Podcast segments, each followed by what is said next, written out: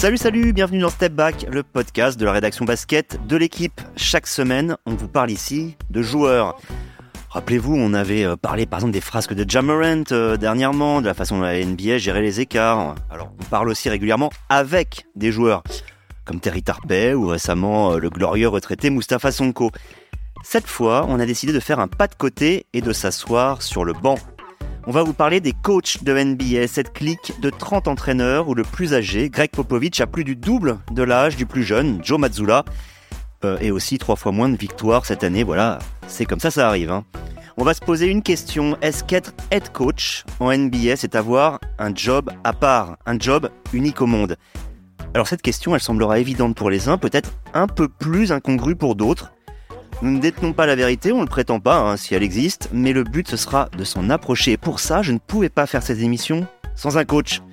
Ça fait longtemps qu'on ne vous avait pas vu euh, ici, Christophe Denis. Alors comment euh, va l'ancien entraîneur Paris, Rouen, euh, Bourg et consultant de la chaîne L'équipe bah, Il va très très bien, merci beaucoup.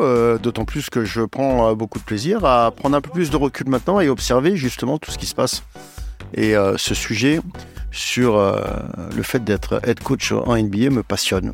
Voilà, parce que je m'intéresse beaucoup à la NBA. On a beaucoup discuté, euh, je précise avec Christophe avant, des discussions avec des gens justement qui, approchent la NBA ou, qui y sont, vous en avez. C'est pour ça que je voulais d'autant plus vous avoir. Votre avis sera très légitime.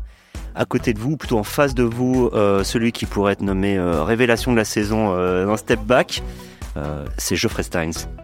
Bonjour à tous. Bonjour Christophe, bonjour Xavier. Allez, début du game. Pour les joueurs, la, NBA, c'est le Graal. On, ça, on le sait, ou quasiment pour tout le monde. Peut-être pas Léo Westerman à la limite, ou Geoffrey Lauvergne, mais pour quasiment tout le monde, c'est le Graal, c'est ce qu'ils souhaitent atteindre, quitte à peu ou pas jouer, hein, à passer euh, parfois quelques saisons en Ligue mineure, ce qui n'est pas du tout la NBA, ils vous le diront tous. Alors, est-ce que Christophe, pour un coach professionnel européen, je ne vous fais pas ambassadeur de tous, vous avez donné votre avis, mais peut-être qu'on peut avoir un avis euh, voilà global quand même. Euh, la NBA, c'est pareil, c'est le Graal. Ben, ça dépend de quoi on parle. Hein. si, on parle de, de, jeu, après, on a tous notre sensibilité par rapport au basket et, la manière dont euh, ce magnifique sport est joué. Mais si on parle de jeu, moi, personnellement, le Graal, pour moi, c'est l'Euroleague, euh, parce que je suis un, passionné du, du, du faire ensemble. Moi, c'est ça, moi, c'est le collectif, c'est comment on arrive finalement à jouer sur une situation euh, avec un porteur de balle et quatre joueurs autour et, confronté à une défense. Donc voilà, moi, c'est ce qui me passionne et c'est ce qui m'excite beaucoup dans mon métier. Forcément, euh, d'ailleurs, quand on a un coach de 40, 50, 60 ans, on a peut-être plus d'attente sur le jeu qu'un joueur de 20 ans. Déjà, ça explique une chose. Oui, oui, voilà. Et puis, et puis oui, euh, c'est vrai, très souvent, c'est dans ce sens-là que ça, ça fonctionne, mais euh, on a aussi des joueurs de 20 ans qui sont euh, passionnés, justement, de, de, de, de, de jeux collectifs. Hein. En, l'occurrence, Hugo Benitez du côté de Bourg, qui n'arrête pas de dire que pour lui, justement, le Graal, c'est l'Euroleague. Et c'est un gamin qui a 20 ans et qui, à mon avis, aura de belles années en Euroleague. Et c'est pas du tout la NBA. Mais le, débat d'aujourd'hui, finalement, il ne se porte pas sur le style de jeu. Il se porte sur une thématique très particulière, c'est le fait d'être head coach en NBA. Alors, est-ce que pour un coach comme moi, euh, le Graal, c'est la NBA Là, oui, je, réponds un grand oui, euh, et pour des raisons qu'on va évoquer très rapidement. Ben oui, parce que par exemple avec Antoine, Antoine Bourlon qui, euh, qui enregistre, qui réalise cette émission, on est allé demander à Will Weaver, qui est le, coach de Paris Basketball, donc en Betclic Elite, qui était pendant sept ans jusqu'à l'année dernière assistant NBA, en plus d'avoir eu deux expériences. Il a notamment été à Brooklyn, Houston, Philadelphie. Euh, on est allé lui demander c'était quoi la différence entre être un head coach en NBA, être un coach en NBA et entre être un coach, par exemple, en Europe. Lui, il a une équipe européenne. Euh, voilà sa situation actuelle et voilà sa réponse. Oui, je pense qu'il y a une différence majeure dans le nombre de personnes que vous chapeautez. Je ne parle pas seulement des effectifs plus larges, mais de la masse de gens qui entourent les équipes de NBA et de G League des nombreux préparateurs physiques, physiothérapeutes, nutritionnistes, psychologues, sans parler des assistants coachs dont le nombre monte à 5 ou 6 dans chaque équipe. Quand vous vous retrouvez ensemble dans un avion, ça donne 55 um, à 70 personnes qui pensent que l'entraîneur est celui qui doit leur dire quoi faire. is primarily responsible for leading. And that makes it a colossal job. On serait pas là, euh, Christophe, sur des rôles finalement quasiment plus de manager, comme le formulait à l'époque Arsène Wenger, qui n'entraînait quasiment plus hein, ses joueurs au quotidien, qui déléguait à ses assistants, que sur des entraîneurs dans le sens premier du terme. Ben c'est une euh, c'est une dimension euh, très importante maintenant dans n'importe quelle organisation, que ce soit une organisation américaine euh, en NBA, en NCA, mais même en Europe. Hein. On a parlé de l'Euroleague tout à l'heure. Aujourd'hui, il y a des vraies organisations, hein, que ce soit au CSK. Bon, on va pas parler des clubs russes, hein, mais même du côté de Monaco et de Lasvel. c'est le propre finalement quand, quand vous faites une traduction du, du mot coach, c'est transporter. Euh, et, le rôle finalement euh, d'un head coach, c'est d'embarquer tout le monde avec lui euh, autour d'une vision. Hein, d'un style de jeu. Voilà. Et, pour pouvoir justement atteindre cet objectif-là, de cette manière de jouer, il faut, il faut organiser les choses. Et vous ne pouvez pas organiser les choses correctement, ou en tout cas prétendre avoir de la réussite, si vous embarquez pas tout le monde avec vous. Embarquer tout le monde avec soi, on, là, on ne parle pas que de jeu, on ne parle pas que de technique, on parle de plein d'autres choses. Donc finalement, aujourd'hui, effectivement, ce rôle de coach est beaucoup plus un rôle de manager c'est-à-dire être capable de prendre du recul, responsabiliser tout le monde et essayer justement de mettre chaque personne de votre organisation dans une dynamique qui finalement euh, prend de, plus en plus d'ampleur. Voilà, c'est ça le rôle du coach, hein. c'est de travailler sur la confiance en soi, c'est de travailler sur, euh, sur, euh, sur le mental, sur, sur, sur, sur, plein de petits détails qui font que toutes les personnes qui vont vous aider à réussir arrivent le matin avec le sourire et repartent le soir avec une seule obsession, c'est vivement demain matin qu'on revienne au boulot, quoi. Et je vais encore repréciser alors ma question. La réponse est Eon, je l'avais encore plus précise. Ce que je veux dire par là, c'est est-ce que le fait que ce soit encore plus de personnes. On avait dit euh, déjà, euh, il y a des équipes en Europe qui ont mhm. un, personnel très large. Mais là, on parle carrément de, de, dizaines et de dizaines de personnes qui sont à attendre vos consignes, pas des ordres, mais au moins des consignes. Est-ce que ça change la nature du métier? Bien sûr que oui, ça change totalement la nature du métier. J'ai connu euh, ce métier quand j'étais coach, par exemple, au Paris-Levallois, où vous êtes euh, seul avec votre assistant votre assistant, euh, ça m'est arrivé euh, d'avoir un assistant qui était à la fois préparateur physique, euh, un vrai travail de vidéo sur le match que l'on doit jouer samedi, etc. Quand vous avez 50 à 70 personnes à manager, votre première responsabilité déjà, c'est d'être très clair avec toutes ces personnes-là sur le rôle qu'ils ont dans cette organisation, ce que vous attendez d'eux, et de manager aussi chaque personne au quotidien. Parce que le rôle de chacun peut évoluer aussi au fil des jours, au fil des semaines, au fil des mois, au fil des saisons. Ces staffs-là, en général, travaillent plusieurs années ensemble et, une personne peut avoir un rôle qui évolue aussi hein, en fonction de ses réussites. Donc, euh, donc c'est pour ça que ça change la nature du, head coach en NBA. C'est que cette responsabilité est beaucoup plus importante là-bas que dans le reste du monde. Puis il y, a un rôle euh, de communicant aussi euh, dans cette dimension du, du coach head coach NBA, parce qu'avec le rythme qu'il y a en NBA, en fait, on est face aux médias quasiment tous les jours, en avant-match, en après-match. donc il y a cette communication en interne, comme, comme l'évoquait Christophe, cette, cette volonté de fédérer tout un groupe de joueurs et d'encadrants au sens très large du terme au quotidien. Et il y a aussi cette fonction de communicant vers l'extérieur où il euh, bah, faut arriver à faire passer les bons messages aux médias, au public, euh, et aussi des fois euh, par ricochet à ses propres joueurs ou à son staff. Et, ça, c'est, je trouve que c'est vraiment une dimension très intéressante et qui prend de plus en plus de place avec l'avènement des réseaux sociaux, les, médias, les petits médias locaux maintenant qui ont une importance aussi énorme aux États-Unis. et puis, mais là, je, parle un peu sous le contrôle de Christophe. J'ai l'impression que le coach redevient coach pendant le match finalement. Là, va y avoir un travail d'ajustement, euh, de système à dessiner en sortie de temps mort. Là, on, revient presque à l'essence du métier pendant les deux heures, deux heures et demie que vont durer un match NBA. Ouais, c'est exactement ça. Euh, même si effectivement à NBA plus qu'ailleurs d'ailleurs, les, décisions peuvent être prises aussi par les assistants. Hein, on, l'a vu encore très récemment, euh, de, finalement laisser cette responsabilité-là à l'associé de coach ou à, ou un assistant, hein, de mettre en place une situation pour gagner le match. Donc, donc ça peut arriver. Mais c'est vrai que finalement, le head coach devient le seul décideur euh, sur ces deux heures, deux heures et demie de match. Mais ça, je suis tout à fait d'accord. Ça explique alors pourquoi euh, sur les bancs de NBA, il y a beaucoup d'anciens head coach qui mm. sont qui sont assistants, ce qu'on voit quasiment pas en Europe où on attend qu'un poste d'entraîneur principal se libère pour reprendre un poste. Oui, et puis et puis il y en a qui font carrière en étant euh, assistant coach et uniquement assistant coach et ils sont très bien dans ce rôle-là. Euh, je, il faudrait faire une étude et j'espère ne pas dire de bêtises, mais pour moi la, la, meilleure paire que j'ai vue en NBA, c'est Greg Popovich avec Ettore Messina. Et le rôle d'Ettore auprès de Greg Popovich, et bon, Greg Popovich est pour moi le meilleur euh, d'entre eux en NBA depuis, voilà, hein, depuis pas mal d'années maintenant. Le rôle d'Ettore Messina, c'était justement d'avoir cet éclair de lucidité à un moment donné où euh, il y avait quelque chose d'important à jouer, et notamment pendant les matchs. Et je reviens justement à ce rôle de manager aujourd'hui, hein, euh, qui est le rôle principal d'un head coach en NBA ça va même jusqu'à gérer aussi, alors attention, entre guillemets, la vie privée aussi de ces 50 à 70 personnes. Moi, j'ai une anecdote à vous raconter. C'est que j'ai été assistant dans une organisation qui ressemblait beaucoup à une organisation NBA début des années 2000, on était 2005-2006 avec Gordy Herbert à l'époque au Paris Basket Racing, où on était une Canadien, Canadien euh, qui avait été assistant coach euh, en NBA, etc. Et on avait aussi des propriétaires qui étaient eux euh, totalement américains. Donc l'organisation, il y avait une vingtaine de personnes autour de l'équipe. Et Gordy, au-delà de la définition des rôles de chacun et de mettre toutes les personnes en confiance jour après jour tout au long de la saison.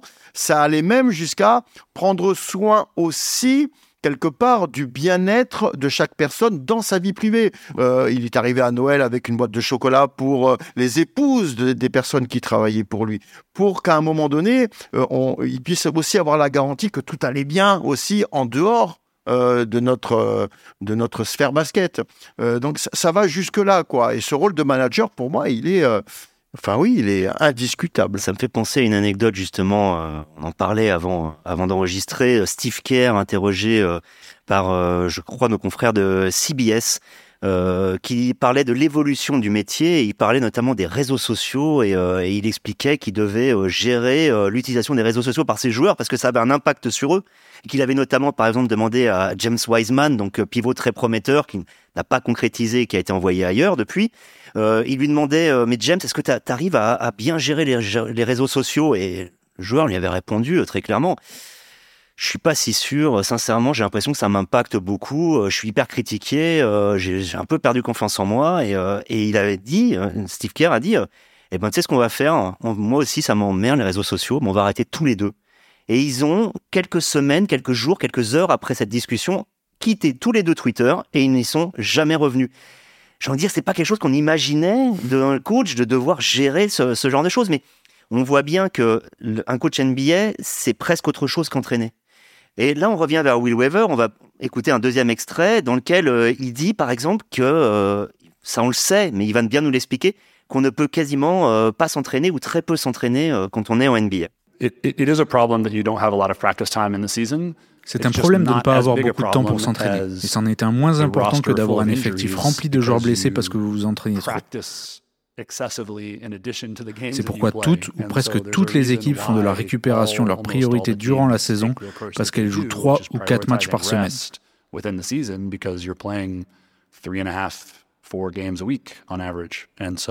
Jouer cinq fois en sept jours, comme ça peut arriver en déplacement, c'est éreintant physiquement et encore plus mentalement. Les chercheurs qui travaillent sur l'horloge interne ainsi sur l'importance du sommeil et du repos, um, c'est pour ça qu'on ne repart plus le soir même.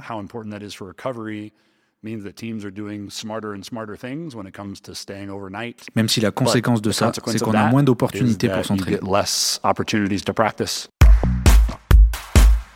En même temps, est-ce que c'est pas la même chose pour un, coach de Euroleague, euh, Christophe, est-ce que aujourd'hui, avec la multiplication des calendriers, c'est pas, pardon, des matchs dans les calendriers, euh, c'est pas ça, c'est-à-dire que la mise en place est un peu la grande sacrifiée des temps actuels. Euh, J'essaie d'être très court et très clair. Tout dépend de ce que l'on entend par euh, la notion d'entraînement. C'est pas que, c'est pas que de la technique ou, de ou du technico-tactique. On dit, on, ne s'entraîne plus. Si, on perd des matchs et qu'on joue pas bien au basket, c'est parce qu'on s'entraîne pas. Mais l'entraînement, elle va bien au-delà de la technico-tactique, l'entraînement mental. La récupération, on en revient encore à un facteur déterminant dans la performance, c'est le physique. Donc ça dépend, euh, qu'est-ce qu'on entend par entraînement Et moi, je pense qu'on a toujours l'opportunité de s'entraîner. Travailler sur la cohésion d'un groupe, c'est s'entraîner. Vous voyez, donc alors effectivement, vous n'avez pas euh, de plage euh, horaire suffisamment euh, importante pour pouvoir vous retrouver sur le terrain et, faire de l'opposition du 5-5 et puis de travailler sur une thématique défense, attaque, peu importe. Mais vous pouvez aussi aller dans cette notion d'entraînement sur d'autres choses qui peuvent vous aider à gagner des rencontres. Donc moi, je pense que ça, c'est un faux problème, d'autant plus qu'aujourd'hui, les joueurs, quand vous leur posez la question, l'entraînement, ça les intéresse plus trop. Quoi. Ils préfèrent jouer. Vraiment. Euh, et d'où euh, la nécessité d'avoir un staff autour de vous de 50 à 70 personnes et, notamment des players développement qui vont vous prendre individuellement euh, un joueur pour travailler telle compétence, etc. Comme le dit Christophe, on compense certainement en effet avec la taille des staffs, beaucoup de travail individualisé, des spécialistes dans, un domaine. Il y a quand même deux, périodes en NBA, on va dire, qui sont identifiées pour travailler un peu collectivement. C'est le training camp, même si aujourd'hui, sur ces camps d'entraînement de début de saison qui durent euh, quasiment de moins en moins longtemps et sont euh, parfois entrecoupés de longs déplacements pour aller faire euh, un match en Chine ou un match aux Émirats Arabes Unis ou en Europe ou etc. Donc c'est pas toujours simple d'avoir ces périodes-là pour s'entraîner, mais il y a quand même ces, trois semaines de début de saison et une semaine de All-Star Break. Certains vont, certaines franchises vont avoir des joueurs qui vont être concernés par ce All-Star Break, mais certaines pas du tout. Et là, par exemple, il y a, y a une équipe qui est intéressante là-dessus, c'est Charlotte, qui sur début de saison était une équipe euh, vraiment très très bah, de, de bas de tableau et qui est la meilleure défense de NBA depuis l'All-Star Break. Et ça montre avec un coach comme Steve Clifford, qui est un coach défensif, qui est revenu euh, cette saison dans cette franchise, il a réussi à réinstaller quelque chose, à réinstaller une philosophie sur cette semaine de All-Star Break avec des petits ajustements à la trade deadline qui lui ont permis de remettre quelque chose en place à ce moment-là. Donc il y a quand même des petits moments où on peut travailler vraiment en NBA et on compense aussi à mon sens, après encore une fois là, euh, Christophe est le spécialiste là-dessus, mais on compense par une forme de continuité. Mine de rien, chez les, là on voit les deux derniers champions NBA, c'est Golden State, Milwaukee, c'est des équipes qui ont un socle coach et euh, joueurs avec des Big Three à chaque fois qui sont ensemble depuis 5, 6, 7 saisons. Et mine de rien, ça c'est un avantage qui est très très compliqué à rattraper pour une équipe qui se forme un peu du jour au lendemain. D'autant plus que j'en discutais avec Elliot Devitt justement la semaine dernière, hein, qui est assistant euh, chez les, Pistons euh, à Détroit, pardon. Il, il me disait la, chose très intéressante, c'est que euh, lors des trades et quand vous avez des joueurs qui débarquent d'une autre franchise comme ça, il m'expliquait que quasiment toutes les équipes NBA euh, fonctionnent offensivement et défensivement de la même manière, même s'il y a des petites particularités. Et quand vous allez expliquer à Russell Westbrook qui débarque aux Clippers que finalement, euh, alors en plus de ça, ils ont les mêmes noms de système. Hein, euh, mais c'est fou, hein, d'une franchise à l'autre, c'est le même système avec le même nom de système. Et tout, tout le monde joue de la même manière. Donc, si vous voulez, l'entraînement euh, n'est pas forcément euh, nécessaire d'un point de vue, je répète, technico-tactique. Vous avez des joueurs qui sont, quoi qu'il arrive, au top. Euh, ils sont suffisamment au top tout au long de la saison avec l'enchaînement des rencontres. Donc, je pense que l'entraînement, il est sur d'autres choses. Il est sur des aspects de, de, de cohésion, sur l'aspect mental, peut-être sur l'aspect psychologique. Mais vous parlez de Wiseman tout à l'heure. Wiseman qui est en perte de confiance et qui met plus un pied devant l'autre. À quoi ça sert de l'entraîner? Beaucoup, non. Bah, ça tombe mal, il est aux Pistons maintenant. et, et, et, voilà, donc justement, euh, allez, Elliot, à toi de jouer, euh, parce que je sais qu'il va nous écouter. Donc voilà, je, lui fais un petit coucou d'ailleurs. Et il euh, y a, y a l'entraînement est, est, géré autrement euh, au, au, cours de la saison. C'est intéressant l'histoire de la cohésion parce que justement, euh, c'était le sujet de ma, de ma prochaine question dans, une, dans un article du New York Times euh, qui était consacré à un programme créé par la NBA pour permettre aux, aux joueurs, anciens joueurs tout juste retraités ou futurs retraités, euh, de devenir, euh, de venir dans les staffs NBA, donc de devenir assistants. Il y avait une interview de, de John Lucas III, euh, donc le fils du, du, grand John Lucas, on va dire, euh, qui, a, qui n'a que 39 ans, mais qui est un peu responsable de ce programme. Il était formateur et, euh, et à un moment, il dit une chose moi qui m'a marqué. Il dit une des premières choses que je dis à ceux qui veulent devenir coach, c'est dans votre équipe, il y aura 15 joueurs qui ont tout été durant la plus grande partie de leur vie la star de leur équipe, que ce soit en NBA, à la fac euh, ou au lycée, même avant, ils ont tous été des stars quasiment tout le temps. Et ben ces 15-là, va falloir que vous les preniez, que vous, avez, vous en fassiez un groupe, que vous trouviez une façon de les faire jouer ensemble, et en plus que vous les convainquiez que c'est la bonne. Tous. Euh, on va dire que qu'est-ce que ça vous inspire ça, messieurs? Je sais pas qui veut prendre la parole. C'est ce qu'on appelle l'hypertrophie des égaux. C'est un peu ça dont on parle souvent avec la NBA, où on se dit mais c'est un métier impossible. on est dans une ère un peu de player empowerment, comme on dit. Euh, c'est-à-dire que les joueurs ont vraiment pris le pouvoir ces dernières années. Et c'est vrai que ça a compliqué le travail des coachs. Euh, notamment parce qu'il y a cette espèce de menace un peu constante maintenant de la demande de trade de, la star qui serait pas contente parce qu'elle n'est pas gérée comme si, parce que euh, tel coéquipier n'est pas venu, enfin tel coéquipier qu'il aurait souhaité n'est pas venu, etc. On l'a vu par exemple très bien dans l'implosion des Nets. Euh, c'est un, cas d'école de, ce player empowerment.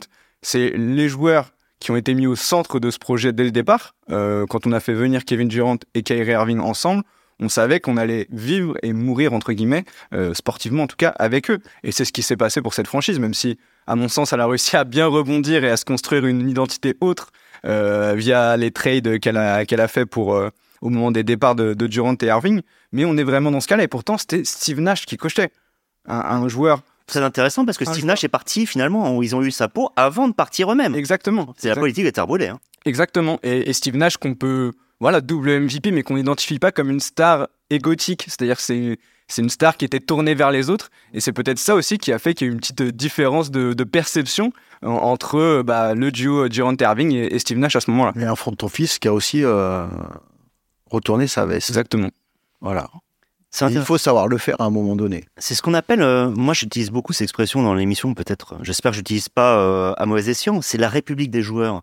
Mmh. Euh, alors, la République des joueurs, c'est pas de tous les joueurs, c'est en fait c'est d'une petite poignée qui ont énormément de pouvoir. On identifie directement les Brown James, dont on a bien vu que les derniers coachs, des, des, euh, des Tyron Lou, euh, Frank Vogel, Darwin Ham, quelle que soit leur qualité, et ils en ont beaucoup, mais euh, n'étaient pas considérés comme des gens à aura, des gens qui s'imposent. voilà. On a l'impression que c'est LeBron qui a le pouvoir dans, dans, dans sa franchise. Alors, est-ce que ça voudrait dire et ça, c'est une vraie question ouverte. Je n'ai pas la réponse. Est-ce que ça voudrait dire qu'aujourd'hui, l'influence des coachs a baissé sur leur groupe en NBA de façon globale? On va dire, on va, on va dire, on va dire. Vous auriez vu les échanges de regards ici.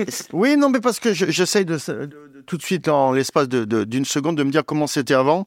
Euh, moi, je suis d'une génération effectivement. Hein, on a vu euh, les Bulls gagner beaucoup avec Michael Jordan et, toute cette épopée là hein, euh, des Pistons justement. Hein, et la guerre fratricide qu'il y avait entre ces deux franchises. Bon, bref. Et est-ce qu'aujourd'hui, c'est, hmm, on le rencontre un peu plus souvent? La réponse est oui, il me semble, quand même un peu. Euh, et le dernier coach qui est encore en activité, hein, qui euh, avait les pleins pouvoirs dans sa franchise et qui finalement, ses stars, enfin, c'était lui qui était au-dessus, c'est Greg Popovich. Oui. Hein, euh, à l'époque de Tony, euh, Duncan, euh, même Robinson, c'était quand même Greg Popovich, le grand patron. Et puis quand il fallait passer une soufflante à n'importe lequel de ses joueurs, il le faisait, et devant tout le monde. Donc voilà, aujourd'hui, est-ce qu'on le voit encore, mis à part Greg Popovich? Steve Kerr, un peu, qui est dans cette, dans cette mouvance-là, mais qui a aussi des stars qui se laissent coacher un peu plus, peut-être. J'ai l'impression qu'un Steph Curry, il est il est plus dans le partage. En tout cas, il, veut laisser la place déjà à ses coéquipiers et euh, certainement laisser de la place à son coach parce qu'il a bien compris que c'était avec lui qu'il allait, euh, allait aller le plus loin possible. Et c'est vrai que j'ai l'impression que LeBron a moins cette, euh, je dirais pas cette capacité, mais ce, recul pour donner de la place à son coach. C'est une impression en tout cas. Bah, on n'est pas, dans le, king. Hein. Ouais. Parce que soyons clairs, hein, des, des joueurs au-dessus du roi, des joueurs dominants, des joueurs avec un le peuple. Si des fois il perd la tête, le roi. le peuple, la foule, c'est un truc, c'est un sujet du moment. Ouais, voilà. Hein euh, en fait, euh, il y a toujours eu des, joueurs à, fort ego et, dominants, mais on a l'impression que les coachs arrivaient à se mettre à peu près au même niveau, d'une certaine manière, avec leur personnalité. Je pense à deux, deux coachs en particulier, Phil Jackson évidemment, et puis Chuck Daly avant. Hein. Euh, gérer les bad boys de Détroit quand on a Dennis Rodman et Isaiah Thomas dans son équipe, ça devait pas être simple, et Bill Lemire, ça devait pas être simple tous les jours. Mais euh, on va dire qu'il y a cette aura des joueurs, cette aura de l'équipe plutôt, rejaillissait sur tout le monde et tout le monde en, profitait. Je reviens sur cette histoire de, Cleveland. Euh, quand euh, LeBron James est arrivé à Cleveland et qu'il n'avait pas euh, choisi David Blatt, il a plus cherché à le minimiser, je ne peux pas dire à le détruire, ce serait beaucoup trop fort, qu'à travailler avec lui. Ça avait été très dur ben moi je pense qu'il l'a détruit. En tout cas, si euh, on est tous d'accord pour dire que ce mot-là, il est un peu trop fort, en tout cas, il, il, il a tout fait pour que David Blatt ne puisse pas euh, mettre à disposition de son équipe son talent. Parce que David Blatt est un sacré coach quand ah même. Hein. Euh, et puis bien profilé pour la NBA, je pense aussi. Sauf que, sauf que Libron, à mon avis, a, a tout fait justement pour que euh, pour le laisser en bas, quoi, pour que son potentiel de coach ne puisse pas être évident pour tout le monde. Je pense que euh, LeBron James, en tout cas, dans une cour, il y a qu'un coq, quoi. Pour lui, c'est clair. Et c'est lui le king. Voilà, on en revient toujours à la même chose.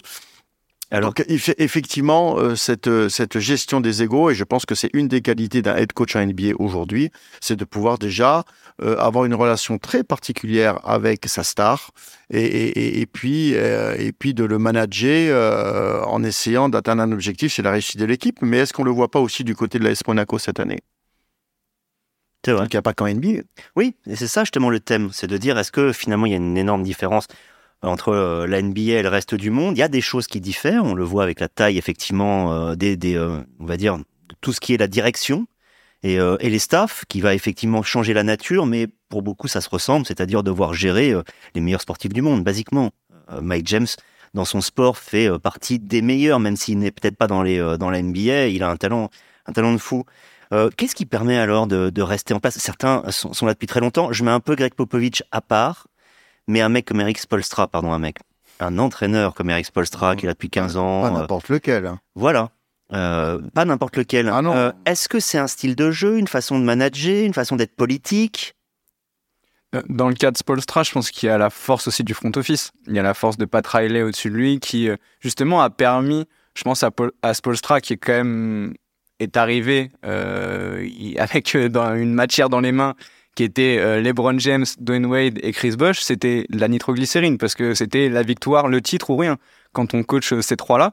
Et, euh, ce coach-là qui était analyste vidéo et sur lequel a misé Pat Riley, bah Pat Riley a clairement fait comprendre à ses stars, vous allez vivre avec lui et ce sera comme ça. Et Pat Riley qui a une expérience avec les Lakers, avec les Knicks, avec le Heat comme head coach et qui a coaché des énormes égaux, bah il a réussi à faire comprendre que c'était ce coach-là parce qu'il avait une vision, parce que c'est un super entraîneur justement de d'ajustement, de, de système en sortie de temps mort. Il y a des il y a des compiles entières euh, sur YouTube. De, on peut voir ce que travaille Spolstra euh, sur les matchs, euh, enfin en plein match. Donc c'est vraiment pour le coup on est sur un sur la crème de coach à qui on a clairement fait comprendre que c'était le patron et on a dit à ses stars aux stars du, de l'effectif c'est lui le patron les gars. Il y a pas de souci. Alors je sais ouais. Bah, J'aimerais bien discuter euh, de ça. Je, je, à mon avis, c'est plus compliqué que ça encore. Je pense qu'il a, il a, il a gagné le respect de ses stars de par sa connaissance du basket. Il me fait penser un peu à, à Vincent Collet finalement en France. Voilà. Hein, on a eu des coachs très charismatiques mm. euh, en France. Hein, Jacques Monclar, Greg Boyneau, etc. Vincent Collet, il est, il est, il est différent, puisqu'il a du charisme, mais je pense qu'il a gagné le respect en équipe de France des Tony Parker, Boris et tout, de par sa connaissance et sa culture basket, et de ce qu'il pouvait apporter en termes de jeu. Et voilà, et je pense que, je pense que Spolstra aussi. Et je pense que Patralé, il a été malin, il a dit, le seul moyen que vous avez de cohabiter tous les trois ensemble, le seul moyen, Libron, que tu as d'être au-dessus des deux autres, dans un certain registre, à un certain moment, c'est justement d'avoir ce coach-là avec vous, qui finalement va vous laisser gérer vos histoires d'ego et que lui va se concentrer uniquement sur le jeu. Et c'est cette, cette, alchimie que Patralé a dû, à mon avis, instaurer euh, au sein du 8 euh, à cette époque-là. Il y a la trilogie des anciens, hein, donc euh, Eric Spolstra est un ancien, oui, c'est vrai. donc la trilogie des anciens serait plutôt Greg Popovich, Steve Kerr, voilà, qui est un peu à part dans sa psychologie, dans sa façon d'être, et Eric Spolstra. Est-ce qu'au-delà de ces trois-là dont on a déjà beaucoup parlé, il y a des coachs qui vous impressionnent, que ce soit par leur personnalité ou que ce soit par le jeu, on va dire, dans une certaine durée euh, de leur équipe? Monty Williams, forcément, pour, ma part, c'est pas de Phoenix. Ouais, des Suns. Euh, euh, on en a parlé tous les deux, Xavier, avant le podcast alors lui aussi, il a imposé le respect, mais moi, c'est sa relation avec Chris Paul qui m'épate. Euh, et, tout le crédit que Chris Paul euh, finalement lui, lui donne bien volontiers. J'ai même l'impression que c'est euh, c'est c'est comme une histoire de famille un peu. C'est comme un fils avec son père. J'ai un peu, j'ai un peu ce sentiment-là. Euh, et puis il a des résultats tout simplement. Et, quand vous voyez les Suns jouer, moi je les commente quand même assez régulièrement. Les Suns, quand vous les voyez jouer, ouais, c'est du beau basket, ça joue. Le, le, le, le, l'organisation du jeu autour de, Chris Paul, Devin Booker, euh, enfin la, la, cohabitation se passe très très bien. Ouais, moi je j'aime beaucoup et puis et puis ce qu'il dégage aussi en termes d'humilité, voilà, c'est pas pas une grande gueule, c'est pas quelqu'un qui j'aime beaucoup. Ouais, j'ai beaucoup d'affection pour le travail de Mike Malone aussi euh, à Denver. Euh, je trouve qu'avec euh, avec ce, ce, franchise player qui est devenu Nikola Jokic, qui, qui ne l'était pas au départ, mais je pense que Mike Malone a vraiment sa part dans le, dans le développement et dans ce qui est devenu Nikola Jokic. Et toute l'articulation qu'il y a autour de ce pivot-là, euh, j'aime beaucoup beaucoup Jamal Murray, j'aime beaucoup Michael Porter Jr. C'est vraiment des, des joueurs hyper intéressants et qui s'épanouissent dans, dans, un système qui est vraiment euh, très bien fagoté. Et, euh, et, je trouve que, ouais, le travail de Mike Malone sur la durée, euh, avec des joueurs qui ne sont pas en fait des, méga stars. C'est un peu bizarre de dire ça du double MVP en titre, mais Nikola Jokic n'est pas une star au sens où la NBA l'entend, n'est pas une superstar. Et, euh, du coup, je trouve qu'arriver à maintenir ce niveau de performance individuelle et collectif sur la durée avec cette équipe de Denver, c'est vraiment une sacrée performance. Une autre question euh, que je vais modifier par rapport à la discussion justement qu'on a qu'on avait avant. Est-ce qu'il existe encore des coachs résolument on va dire euh, globalement très offensif ou très défensif comme ça pu être? On avait Paul Westhead à l'époque qui prend Denver et qui leur fait marquer 125 points par match. On a encore eu, il n'y a pas si longtemps ça, Mike D'Antoni, résolument offensif. On disait que Tom Thibodeau était résolument défensif. Mais est-ce que ça existe encore réellement ça quand ça penche d'un côté ou de l'autre, sachant que, Christophe, vous me disiez juste avant l'émission que euh, le principal pour un coach NBA, c'est quand même d'assurer le spectacle. Le spectacle, c'est l'attaque.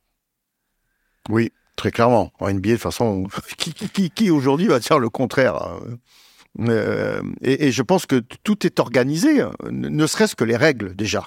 Tout est organisé finalement pour que on ait de plus en plus de monde dans les salles, en tout cas de les remplir à chaque fois. Elle est peut-être là la spécificité de ce que c'est qu'être un coach NBA. Et bien sûr. Et, et, et, en plus de ça, vous savez que dans, la, dans la, la, construction de votre équipe, dans la hiérarchie de jeu et de joueurs, euh, vous avez vos stars, vous avez les seconds couteaux, vous avez ceux qui sont au bout de banc et qui sont là pour agiter les serviettes, etc. Et que tout est fait.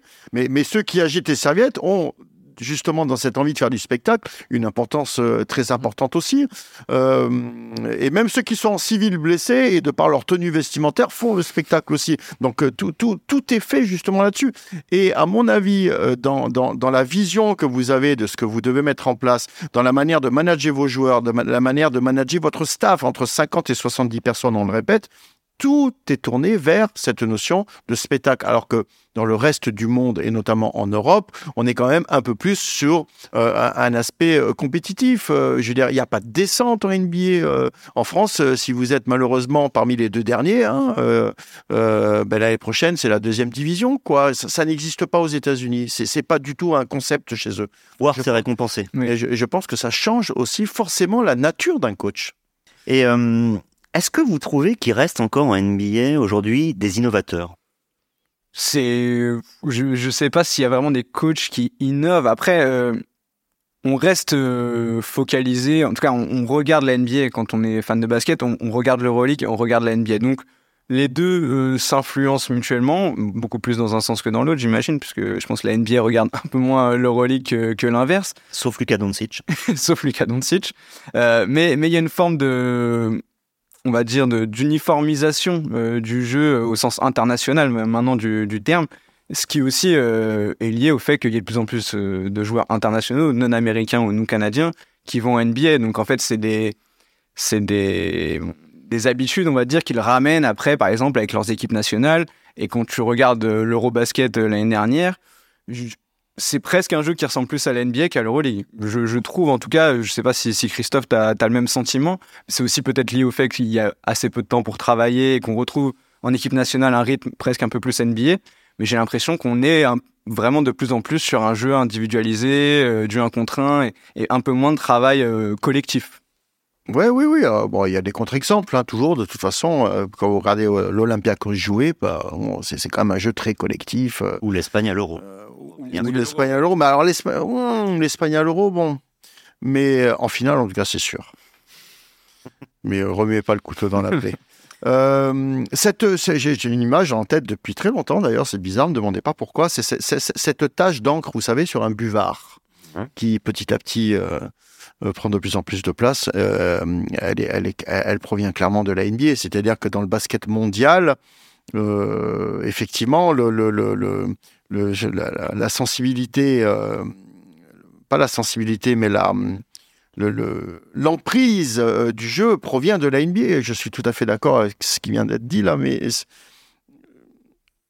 l'exemple, c'est Luka Doncic. Est-ce que, les Mavs, aujourd'hui, au, fil de ces trois dernières saisons, euh, est-ce que vous avez remarqué, vous, une identité de jeu un peu plus à l'européenne avec l'arrivée de Luka Doncic qui quand même représentait euh, le basket européen, clairement, plutôt que l'inverse? Et qu'en devient-il finalement du jeu euh, de la Slovénie? Vous vous rappelez, hein, la Slovénie quand ils étaient champions d'Europe? Et la Slovénie qu'on a vue au dernier championnat d'Europe, c'est pas du tout le même fond de jeu. Donc voilà, donc euh, oui, oui, je pense que l'influence de la NBA euh, est en train de, finalement bah, bouffer tout le monde, quoi. C'est un propos presque négatif. Oui, totalement négatif d'ailleurs. pour finir, euh, hein. pour finir cette émission, je vais revenir une dernière fois sur l'interview qu'on avait faite de Will Weaver et, reprendre un, un, de ses propos. Cette fois, il nous parle de la pression incroyable qui règne sur les coachs NBA. That is a huge part of being ça vient du fait que vous êtes la personne qui incarne publiquement une franchise qui vaut 1, 2, 3 ou 4 milliards de dollars. Ça peut être écrasant, surtout pour quelqu'un qui vient juste d'être promu d'une position d'assistant et qui n'a jamais eu à gérer autant de choses.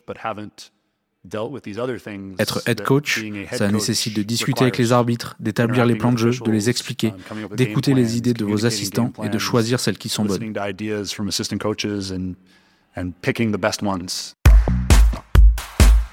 Alors, c'est vrai, mais on a pourtant remarqué qu'il euh, y a des équipes NBA qui sont actuellement coachées par des, euh, éléments extrêmement jeunes. Hein. Euh, je pense à Joe Mazzulla, 34 ans, à, Boston, Will Hardy, 35 à, Utah, Mark Denio, 38 ans, Oklahoma City, Taylor Jenkins, 38 ans, Memphis. Alors, j'ai vérifié, c'est pas nouveau. Des entraîneurs réputés comme George Carl ou Jeff Van Gundy ont commencé avant 35 ans. On l'a peut-être oublié, mais c'était le cas et il y en a pas mal hein, comme ça. Euh, est-ce que c'est pas étonnant malgré tout, quand on sait justement les enjeux financiers, de laisser les rênes à des coachs aussi inexpérimentés? En fait, en, NBA, il y, a, deux chemins, on va dire, pour arriver au poste de head coach. C'est soit on est un ancien joueur, euh, souvent assez référencé. Bon, là, aujourd'hui, on a Doc Rivers, on a Chauncey Billups, on a Tyrone Lue, qui sont nos anciens joueurs. Jason Kidd. Jason Kidd, évidemment. Euh, ou soit on a euh, de l'évolution organique, je dirais, de vrais produits du coaching, des, des gars qui commencent à coacher à 25 ans et qui se retrouvent dans des staffs soit en NCAS, soit en NBA, soit en G-League et qui vont évoluer comme ça au fur et à mesure et c'est de l'évolution organique. On voit par exemple un Nick Nurse qui a été 4 euh, ans euh, coach assistant des Raptors avant de devenir le head coach qui va être champion NBA en 2019. On a Quinn Snyder, on a Will Hardy qui était un ancien du staff de Brad Stevens à Boston. On a Darvin Ham qui était un, assistant de Mac Budenholzer à Milwaukee et qui est maintenant aux Lakers. Donc voilà, il y a ces deux chemins-là. Et c'est pour ça, je trouve qu'on en fait, on arrive à une certaine jeunesse, en effet, euh, chez, ces coachs-là, mais parce qu'en fait, ils ont appris le métier euh, très tôt et que cette évolution organique leur a permis de connaître, de comprendre toutes les ficelles de la NBA très très tôt et d'être en effet au bout de 5-10 euh, ans au contact euh, des franchises et euh, des joueurs au quotidien, bah on est plus ou moins mature pour, pour prendre ces postes-là. Ce qui fait penser à une phrase justement que je lisais de Stephen Silas, qui est le coach actuel des, des Houston Rockets, lui-même fils d'un ancien coach qui a duré pendant des décennies en, NBA, Paul Silas, et qui disait, donc Stephen Silas disait, les dirigeants préféreront toujours nommer une personne qui leur est familière, qui les rassure, donc connaître le maximum de personnes, c'est se donner les meilleures chances de décrocher un job. Bref, c'est politique. Oui, c'est politique. Mais il y a une vraie réflexion hein, derrière ce, choix.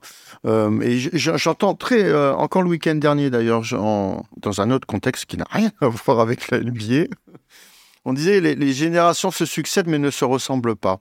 Et, assez régulièrement, j'entends dire de la part de, dirigeants ou de personnes qui assistent à un match dans les tribunes, c'est pas facile d'être coach parce que finalement, euh, les jeunes d'aujourd'hui sont plus euh, les jeunes d'autrefois. C'est-à-dire que les jeunes ont changé. On parlait tout à l'heure des réseaux sociaux, d'une manière aussi hein, de voir la vie euh, qui est complètement différente, avec des valeurs qui sont elles aussi complètement différentes, et un langage qui est différent. Et euh, c'est aussi un choix politique de mettre un jeune coach qui, qui, peut comprendre de jeunes joueurs, qui est capable aussi de comprendre euh, l'importance des réseaux sociaux pour ces jeunes joueurs-là et comment les gérer, etc. Et avoir euh, un langage, euh, une attitude, euh, euh, dans certaines situations de crise ou pas d'ailleurs, qui peut très facilement et très rapidement être compris par ces joueurs-là. Et, et, et, puis un choix politique dans le sens aussi où le front office, ils veulent donner le pouvoir à qui? On parlait de Spolstra tout à l'heure avec le hit à l'époque de LeBron James, etc. Euh, à qui vous donnez le pouvoir? Qui est aussi derrière le coach? On parlait de Pat Riley. Donc c'est ça. C'est mettre un jeune coach, c'est pas une mauvaise idée. Ça peut être une très bonne idée, mais à ce moment-là, il faut l'entourer. Garder Greg Popovich aux Spurs, on pourrait à un moment donné de se dire, mais pourquoi euh, euh, il n'a pas nommé Becky Hammond, par Becky Hammond. Hector Messina à l'époque. exactement. Mais, mais oh, vous maintenez Greg Popovich, qui est quand même le boss des Spurs depuis très longtemps, mais de qui vous l'entourez? C'est quoi le coaching staff autour de lui? Et quel rôle ont ces gens-là justement dans l'organisation du quotidien? Donc voilà, c'est pour ça que euh, pour moi tout est bon. Il n'y a, pas de, mauvais choix, qu'il soit politique ou sportif, il n'y a pas de mauvais choix, ça dépend du contexte. Quand on a un Will Hardy, 35 ans à la tête du tas, c'est parce qu'aussi on a un Danny Ainge qui en a vécu et vécu et vécu en tant que joueur, puis manager, vainqueur avec Boston, voilà, c'est ce, duo en fait qui, qui ça. performe. C'est ça, c'est ça. Et puis, et puis quels sont les joueurs On parlait des Warriors qui sont quand même plus coachables que, que d'autres. Quoique quand vous voyez Draymond Green, des fois, on peut se poser des questions. Mais justement, quel est le rôle de Draymond Green avec Steve Kerr euh, Steph Curry, euh, Clay Thompson, etc. Vous voyez ce que je veux dire? C'est une alchimie tout ça. Et c'est le coach n'a pas non plus. Et qui était l'adjoint, donc ce qu'on appelle le associate head coach l'année dernière de Steve Kerr, c'était un certain Mike Brown, qui aujourd'hui euh, est le favori pour être élu coach de l'année, mm. puisqu'il aura amené euh, Sacramento à la troisième place probablement de la conférence Ouest. Et je crois que si c'est une phrase qui est la plus incroyable de ce podcast, c'est quand même celle-là. Sacramento est troisième. C'est ce que j'allais dire. NBA, enfin du moins de la bon, on le sentait un depuis quand? Ah là, je vais, je là, Non, je crois qu'on va arrêter. faire taper On va arrêter là. Il se prend pour un autre. qu'on arrête l'émission. Il se prend pour un autre. Bon, ça fait quand même deux, deux saisons hein, que il se passe quelque chose du côté des Kings là. Alors de là, aller voir troisième, peut-être pas, mais. Peut-être qu'on en parlera dans une prochaine émission. Ça méritera. Eh ben, restez à, l'écoute. Euh, à la semaine prochaine et merci d'avoir été avec nous pour ce spécial Coach NBA. Merci Geoffrey, merci, Christophe. Merci. merci